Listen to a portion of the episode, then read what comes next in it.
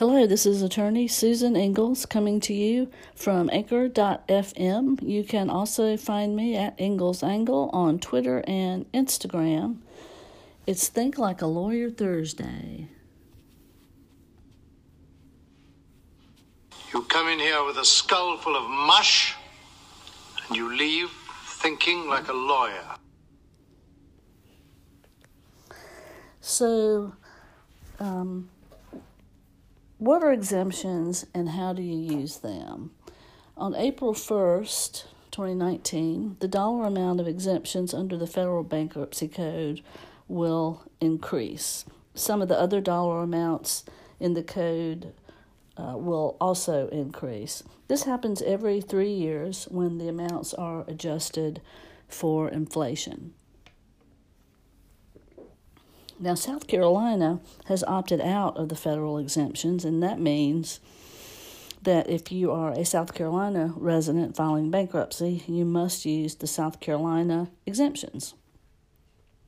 The exception to that is if you have been living here in South Carolina for less than two years. so, unless you moved here in the last two years, this change in the federal bankruptcy exemptions really uh, doesn't affect you. However, this federal adjustment happening does remind us of how lucky we are in South Carolina to have very reasonable exemption amounts. And so it's a good time to, to talk about our exemptions. And those are actually um, adjusted here in South Carolina every two years. So, July 1st of even numbered years, our exemptions are also adjusted for inflation. Now, let's talk about what are exemptions. Exemptions are laws that allow you to protect a certain amount of your property from your creditors.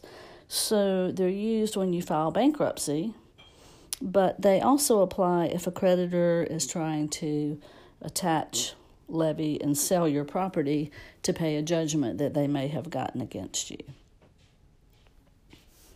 In, in a minute, I'll go over what the amounts of the most frequently used exemptions are. But when exemptions are used in a bankruptcy filing, it kind of goes like this. So, as a consumer, not a business, you're going to be filing under either Chapter 7 or Chapter 13 of the Bankruptcy Code. In chapter 7, your debts are eliminated, essentially. And in chapter 13, they are basically restructured. But let's talk about what happens to your assets in a bankruptcy, like your house, car, money in the bank, and so on. In chapter 7, all of your non exempt property, meaning property that's not covered by the exemptions, is sold to pay your creditors. That means if all of your property is covered by the exemptions, then you can keep it. And again, we'll talk about those amounts uh, in just a few minutes. Now, in Chapter 13, you propose a plan to pay all or part of your debt over a three to five year period. So, in a Chapter 13, you still can keep property that's covered by the exemption amounts. Now, there's a means test that determines if you can file under Chapter 7 or under um, Chapter 13. Uh, chapter 13 is going to be if your financial situation is such that you're able to pay at least part of the debt that you owe because your income is high enough to do that. In either case, the value of your property must be less than the exemption amounts for you to be allowed to keep it. And also, let me just say, in either case, you should get a lawyer to represent you. I'm giving you some very basic definitions, but there are many specifics and nuances in the federal bankruptcy law that make it difficult, if not impossible, to do it yourself and not miss something that's important that could come back to haunt you later on. So let's talk about the South Carolina exemptions a bit and what those amounts are and how that works. Now, you'll find them in Title 15, Chapter 41 of the South Carolina Code of Laws. Um, you can find that and, and actually the entire Code of Laws at the court administration's website, which is www.sccourts.org. So, the, these are the amounts that I will um, highlight for you were as of July 1st of 2018, which of course was an even numbered year. So this year in July, uh, the exemption amounts won't change. They'll change again July 1st of 2020. So here's the main exemption categories that most people will use. And keep in mind, uh, these are if you're filing as a single person. If you're filing jointly with a spouse, it would be double these amounts for property that you own together. So the homestead exemption, that's on your residence, is $60,975 for one person. But if it's a joint ownership with your spouse, the exemption amount is $121,950. So um, you're, you would have to have a house that was worth um, that amount after subtracting what you owe on a mortgage. So keep that in mind. It's not just the value of the house, but it's the value of the house minus the mortgage balance that you owe. So for quite a few people, your house is protected.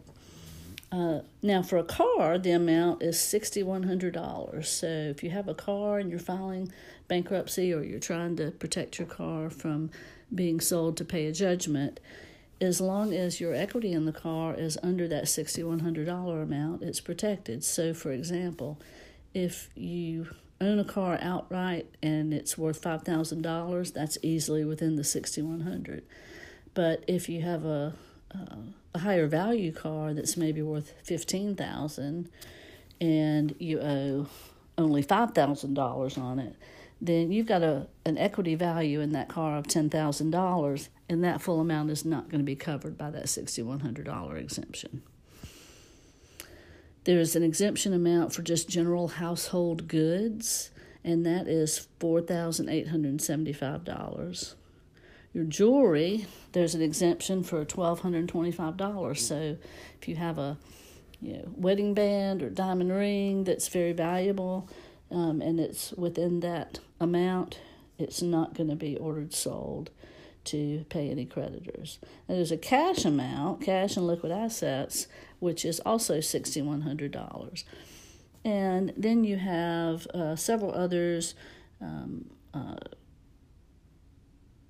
tools of the trade, 1825 um, cash value of life insurance is 4875 and then you can exempt up to three firearms for a total exemption amount of $3,000. Now, there's several exemption categories that have no limit. Um, those are things like unmatured life insurance, prescribed health aids, um, individual retirement accounts, qualified pension plans, and so on. But again, those can get very particular, so you definitely want to have a lawyer uh, to help you with that. And remember, these apply to your equity in the property, which again is the value of the property after you subtract the balance of any loans that you owe on the property. One final reminder it is possible to use the South Carolina exemptions to protect your property without filing bankruptcy. This is sometimes referred to as a bankruptcy bypass. So, when your creditor gets a judgment against you for a debt that you owe them, they can pursue you through something called supplemental proceedings. That starts with this judgment creditor asking uh, the local county sheriff to determine if you have any non exempt property, keyword non exempt uh, that could be sold to, to pay their judgment. And they can even ask the court to have you come and testify about your property. But if all of your property is covered by the exemptions, and that means it's non exempt, then the judge will find that there are no assets to be sold.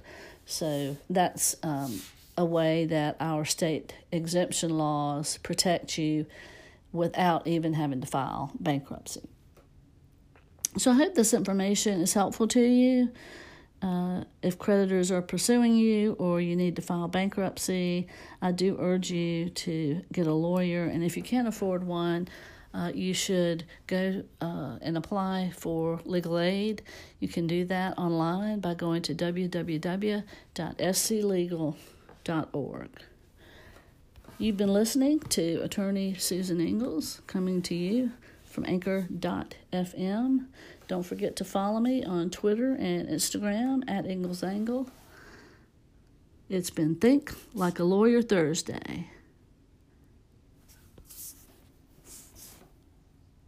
You come in here with a skull full of mush, and you leave thinking like a lawyer. Hey, thanks for listening, everyone. Hello, this is attorney Susan Ingalls coming to you from anchor.fm. You can also find me at Ingalls Angle on Twitter and Instagram. It's Think Like a Lawyer Thursday. You come in here with a skull full of mush, and you leave thinking like a lawyer. So, um, what are exemptions and how do you use them? On April 1st, 2019, the dollar amount of exemptions under the Federal Bankruptcy Code will increase. Some of the other dollar amounts in the code uh, will also increase. This happens every three years when the amounts are adjusted for inflation. Now, South Carolina has opted out of the federal exemptions, and that means that if you are a South Carolina resident filing bankruptcy, you must use the South Carolina exemptions. The exception to that is if you have been living here in South Carolina for less than two years. so, unless you moved here in the last two years, this change in the federal bankruptcy exemptions really uh, doesn't affect you. However, this federal adjustment happening does remind us of how lucky we are in South Carolina to have very reasonable exemption amounts. And so it's a good time to, to talk about our exemptions. And those are actually um, adjusted here in South Carolina every two years. So, July 1st of even numbered years, our exemptions are also adjusted for inflation. Now, let's talk about what are exemptions. Exemptions are laws that allow you to protect a certain amount of your property from your creditors. So, they're used when you file bankruptcy, but they also apply if a creditor is trying to attach, levy, and sell your property to pay a judgment that they may have gotten against you. In, in a minute, I'll go over what the amounts of the most frequently used exemptions are. But when exemptions are used in a bankruptcy filing, it kind of goes like this. So, as a consumer, not a business, you're going to be filing under either Chapter 7 or Chapter 13 of the Bankruptcy Code. In chapter 7, your debts are eliminated, essentially. And in chapter 13, they are basically restructured. But let's talk about what happens to your assets in a bankruptcy, like your house, car, money in the bank, and so on. In chapter 7, all of your non exempt property, meaning property that's not covered by the exemptions, is sold to pay your creditors. That means if all of your property is covered by the exemptions, then you can keep it. And again, we'll talk about those amounts uh, in just a few minutes. Now, in Chapter 13, you propose a plan to pay all or part of your debt over a three to five year period. So, in a Chapter 13, you still can keep property that's covered by the exemption amounts. Now, there's a means test that determines if you can file under Chapter 7 or under um, Chapter 13. Uh, chapter 13 is going to be if your financial situation is such that you're able to pay at least part of the debt that you owe because your income is high enough to do that. In either case, the value of your property must be less than the exemption amounts for you to be allowed to keep it. And also, let me just say, in either case, you should get a lawyer to represent you. I'm giving you some very basic definitions, but there are many specifics and nuances in the federal bankruptcy law that make it difficult, if not impossible, to do it yourself and not miss something that's important that could come back to haunt you later on. So let's talk about the South Carolina exemptions a bit and what those amounts are and how that works. Now, you'll find them in Title 15, Chapter 41 of the South Carolina Code of Laws. Um, you can find that and, and actually the entire Code of Laws at the Court Administration's website, which is www.sccourts.org. So, the, these are the amounts that I will um, highlight for you were as of July 1st of 2018, which of course was an even numbered year.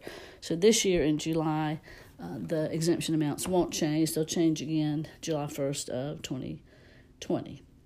So here's the main exemption categories that most people will use. And keep in mind, uh, these are if you're filing as a single person. If you're filing jointly with a spouse, it would be double these amounts for property that you own together. So the homestead exemption, that's on your residence, is $60,975 for one person. But if it's a joint ownership with your spouse, the exemption amount is $121,950. So um, you're, you would have to have a house that was worth um, that amount after subtracting what you owe on a mortgage. So keep that in mind. It's not just the value of the house, but it's the value of the house minus the mortgage balance that you owe. So for quite a few people, your house is protected. Uh, now, for a car, the amount is $6,100. So, if you have a car and you're filing bankruptcy or you're trying to protect your car from being sold to pay a judgment, as long as your equity in the car is under that $6,100 amount, it's protected. So, for example, if you own a car outright and it's worth $5,000, that's easily within the 6100 But if you have a, uh, a higher value car that's maybe worth 15000 and you owe only $5,000 on it, then you've got a an equity value in that car of ten thousand dollars, and that full amount is not going to be covered by that sixty one hundred dollar exemption. There is an exemption amount for just general household goods, and that is four thousand eight hundred seventy five dollars. Your jewelry, there's an exemption for twelve hundred twenty five dollars. So if you have a you know, wedding band or diamond ring that's very valuable, um, and it's within that amount, it's not going to be ordered sold to pay any creditors. And there's a cash amount, cash and liquid assets, which is also $6,100. And then you have uh, several others um, uh, tools of the trade, 1825 um, cash value of life insurance is 4875 and then you can exempt up to three firearms for a total exemption amount of $3,000. Now, there's several exemptions categories that have no limit. Um, those are things like unmatured life insurance, prescribed health aids, um, individual retirement accounts, qualified pension plans, and so on. But again, those can get very particular, so you definitely want to have a lawyer uh, to help you with that. And remember, these apply to your equity in the property, which again is the value of the property after you subtract the balance of any loans that you owe on the property. One final reminder it is possible to use the South Carolina exemptions to protect your property without filing bankruptcy. This is sometimes referred to as a bankruptcy bypass. So, when your creditor gets a judgment against you for a debt that you owe them, they can pursue you through something called supplemental proceedings. That starts with this judgment creditor asking uh, the local county sheriff to determine if you have any non exempt property, keyword non exempt uh, that could be sold to, to pay their judgment. And they can even ask the court to have you come and testify about your property. But if all of your property is covered by the exemptions, and that means it's non exempt, then the judge will find that there are no assets to be sold. So that's um, a way that our state exemption laws protect you without even having to file bankruptcy.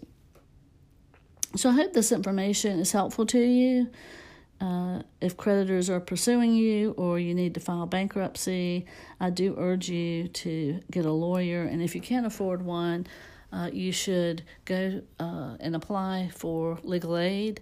You can do that online by going to www.sclegal.org. You've been listening to Attorney Susan Ingalls coming to you from anchor.fm. Don't forget to follow me on Twitter and Instagram at Ingalls Angle. It's been Think Like a Lawyer Thursday.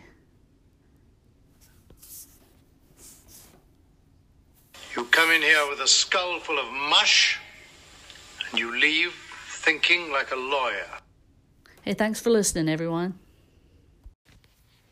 Hello, this is attorney Susan Ingalls. I am at Ingalls Angle on Twitter, and I'm coming to you on Anchor FM, where I've been counting down the 12 days of Christmas, giving you consumer protection law information on each of the 12 days of Christmas. Today is the 12th day of Christmas, and hopefully, the other 11 days have provided you with some really good information on consumer protection law. And what I'm going to do today on the 12th day is give you 12 websites that can provide even more great information and resources that you might find helpful when needing information about consumer protection law. And here they are. The first one is nclc.org. That's the National Consumer Law Center with a lot of great information uh, on consumer law. The FTC, that's the Federal Trade Commission, you can go to ftc.gov slash consumer. A myriad of resources there on that website about all kinds of consumer protection issues. Another uh, website with the federal government is consumerfinance.gov, and this is the Bureau of Consumer Protection, which has a lot of great resources, brochures, and um, other materials for you on any number of consumer issues. Now, here in South Carolina, we have South Carolina Department of Consumer Affairs. Um, that's number four, and that's consumer.sc.gov. And that information on that website is um, very focused on South Carolina state law of consumer protection. The fifth website is um, Appleseed, and that's um, scjustice.org. A lot of great brochures and other information. Um, Appleseed does a wonderful job with um, legal information for the general public through brochures, pamphlets, flyers, PowerPoint presentation, um, uh, in a number of areas of law, but certainly great stuff for consumer law. Next is the um, South Carolina Bankruptcy Court. Now that's a federal court, and the it's scb.uscourts.gov. They have some uh, wonderful resources, frequently asked questions, glossary of terms, a student loan primer and flowchart, and even uh, information about the Ask a Lawyer program that the court has um, once a month. And a great section they have is filing bankruptcy without an attorney, and this helps people who are self represented, even though that's certainly not recommended. Um, a lot of people do file bankruptcy that way. Um, the next uh, website is the South Carolina Bar, and that's scbar.org. A lot of wonderful resources there on consumer law as well as other areas of law, uh, along with consumer law. And then, of course, our website at Legal Aid, that's www.sclegal.org and we have lots of um, uh, materials as well on consumer law as well as other areas of the law. And then finally, um, the last three of our 12 are um, several websites for uh, law firms that are focused on consumer law in South Carolina. Um, Dave Maxfield's website is consumerlawsc.com uh, lots of good information and resources there. It's um, not just a website promoting his law firm, but also just giving great information to the general public. Same thing with hayscauley.net. That's H A Y S C A U L E Y. That's uh, Penny Hays Cauley, whose uh, website um, has a lot of resources that support what she does as an attorney here in South Carolina, fighting for consumers who are facing um, debt and harassment. And then finally, Brian Boger, brianboger.com, and he focuses on um, debt collection and foreclosure and even some fair credit reporting cases. So that's your 12 consumer protection websites that can be helpful to you as a South Carolina citizen, but also uh, many of those are national websites that would apply to anybody in any of the other states. So, that is your final bit of information for the 12 days of Christmas. Those wonderful 12 websites where you can find all kinds of resources um, to answer your questions about consumer protection law if you didn't get enough of it in the last 11 days. So thanks for tuning in for the 12 days of Christmas. And be sure and stay tuned um, on Thursdays when I bring you Think Like a Lawyer Thursday on different uh, subjects regarding consumer law. Thanks again for tuning in. This has been Attorney Susan Ingalls, and remember to check me out on Twitter at Ingalls Angle. Hello, this is Attorney Susan Ingalls. I am at Ingalls Angle. And the 12 days of Christmas starts today, December 25th. So for 12 days, I will bring you 12 gifts of information on consumer law. Today, on the first day of Christmas, I'm bringing you the one most important thing to do when it comes to your consumer rights, and that is read the contract before you sign it. That's right. Whether you're buying a car, getting a loan, opening a bank account, signing up for a cell phone account, a credit card, or even a mortgage, read the terms and conditions. You know, unfortunately, most people don't read the fine print, even when it is literally in print on paper. And that problem has really become worse with the whole click to accept design that is now the norm in the digital age of course, I realize that even if you wanted to fully read a contract before you sign it, that may just or be just as burdensome as losing your rights to data and legal recourse, which happens when you sign any contract. In fact, one recent study showed that reading the average American's digital contracts would take nearly 20, um, 250 hours per year. That's almost five hours a week. So, a lot of time.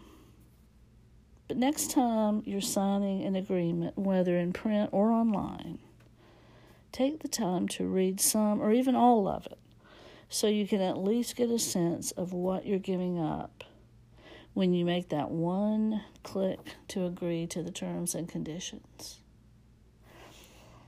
So, this has been Susan Ingalls. I am at Ingalls Angle. And on the first day of Christmas, the information I give to you is read the terms and conditions. Hello, everyone. This is Attorney Susan Ingalls. I am at Ingalls Angle, and you can find me here on anchor.fm as well as Twitter, Instagram, and LinkedIn. It's Think Like a Lawyer Thursday. You come in here with a skull full of mush, and you leave thinking like a lawyer. Well, April is second chance month and also financial literacy month. So today I'll be talking about the Your Money, Your Goals Financial Empowerment Toolkit. It was launched by the Consumer Financial Protection Bureau in 2014. The, the CFPB regulates uh, the offering and provision of consumer financial products and services under the federal consumer financial laws and educates and empowers consumers to make better informed financial decisions. And hopefully, they make consumer financial markets work for consumers as well as responsible providers, and therefore the economy as a whole. Uh, you know, they write rules, they supervise companies, and they enforce the law so that we can root out unfair, deceptive, and abusive acts and practices. The CFPB also enforces laws that outlaw discrimination in consumer finance, and they even take consumer complaints through an online system on their website. So um, definitely visit them there at consumerfinance.gov. So, since its inception, the Your Money, Your Goals toolkit that was created by the CFPB has been revised and improved, and really, most importantly, they have added companion guides for Native communities, people with disabilities, and people with criminal records and that one's called the Focus on Reentry Guide, which is what I'll focus on today because, again, it's not only Financial Literacy Month but also Second Chance Month. And, ne- and this week, actually, is um, what we refer to as Reentry Week, where we focus on helping those who are reentering the job market, um, typically uh, after um, having uh, a criminal situation. So the focus on reentry guide um, can be used by frontline staff of social services organizations, um, and that's what it's mostly designed for. In my job at South Carolina Legal Services, I was um, happy to lead our participation in the CFPB's 2017 cohort, which included uh, you know nationwide organizations who have shared um, these unique tools in their own area. One of the ways we did this at Legal Aid was to provide a five week class for the Greenville County Drug Court program. And you can actually watch a video on our uh, YouTube channel of one of the drug court participants and you can also access all the activities that Legal Services is doing this week uh, of Reentry Week on our website and, and social media. In the video, uh, you meet Joel, who was able to, in the drug court program that we did, uh, he was able to focus uh, on his finances and as a result of the class that we did, improve his credit score uh, pay off an old debt, and in fact, he is now in the process of buying a house. So, however, you know the financial empowerment tools that are contained in the Your Money Your Goals toolkit um, really are so helpful and easy to use that I do encourage anyone to use them. It doesn't have to be part of a class or presentation or some kind of group using it. The tools there can be used by um, you as an individual, and I, I encourage that. Uh, you can find the video and hear Joel's story on our YouTube channel under South Carolina or SC Legal Services. So check that out and check out the Your Money Your Goals toolkit at consumerfinance.gov. And of course, also listen to this podcast on consumer law, Think Like a Lawyer Thursday. And between the two, you'll be well on your way to not just financial literacy, but financial empowerment. This has been attorney Susan Ingalls. I am at Ingalls Angle.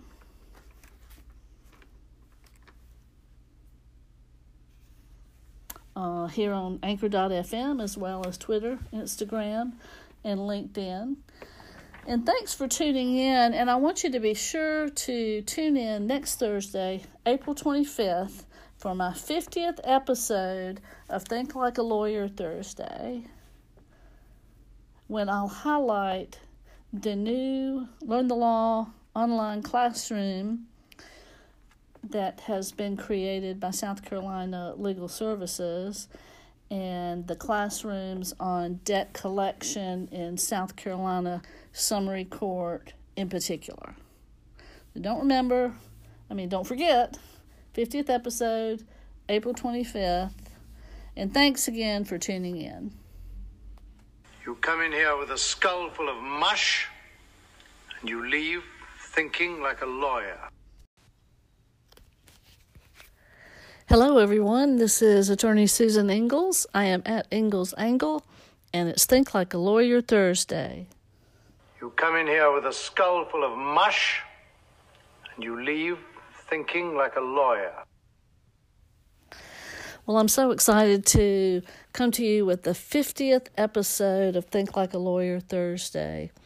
We started in September of 2016 when I explained for the listeners the mini Miranda warning that debt collectors are required to give um, when they call you. And from there, we've talked about consumer law issues anywhere from uh, the South Carolina Dealers and Distributors Act to the Fair Credit Reporting Act to how state exemptions work in um, judgment debt collection to even South Carolina law that prohibits wage garnishment for consumer debt. So, now for the 50th episode of Think Like a Lawyer Thursday, I want to introduce Clark and the online classrooms that we recently launched at South Carolina Legal Services, where I'm proud to work as a lawyer and uh, happy to work at innovation. These online classrooms will educate consumers and train pro bono lawyers on the legal matters that our low income clients often face. We've started with seven classes uh, there's two on debt collection and summary court. There's two that are related to domestic violence, um, filing for an order of protection, and then representing survivors of domestic violence in contested custody and visitation cases. There's also unemployment appeals, guardianship and probate court, and getting your landlord to make repairs. We're really excited about these classrooms because they cover important topics for our legal aid clients, but also they take into consideration different learning styles. And I think that's really important. There's uh, Cartoon Clark, who's walking you through the basics. We have slides, text, forms and even some interactive interviews on a couple of the classrooms. In fact, uh, we think they're so helpful that we're seeking another grant to fund the next round of online classrooms. So um, head on over to lawhelp.org slash sc and check it out. So thanks to all my listeners who tuned in for the first 50 episodes and to anchor.fm for the platform that they started with three minutes of audio and grew to a full blown podcast platform because some consumer laws cannot be covered in only three minutes. Well, I hope that in the last 50 episodes that I have provided interesting and hopefully valuable content for you. I'm delighted to start the next 50 episodes. So tune in next Thursday when we'll talk about the three day right of rescission. Is it really a thing? What's it for? And when can you use it? This has been attorney Susan Ingalls. I'm at Ingalls Angle on, here on anchor.fm and on Twitter and Instagram. This has been the 50th episode of Think Like a Lawyer Thursday. You come in here with a skull full of mush, and you leave thinking like a lawyer.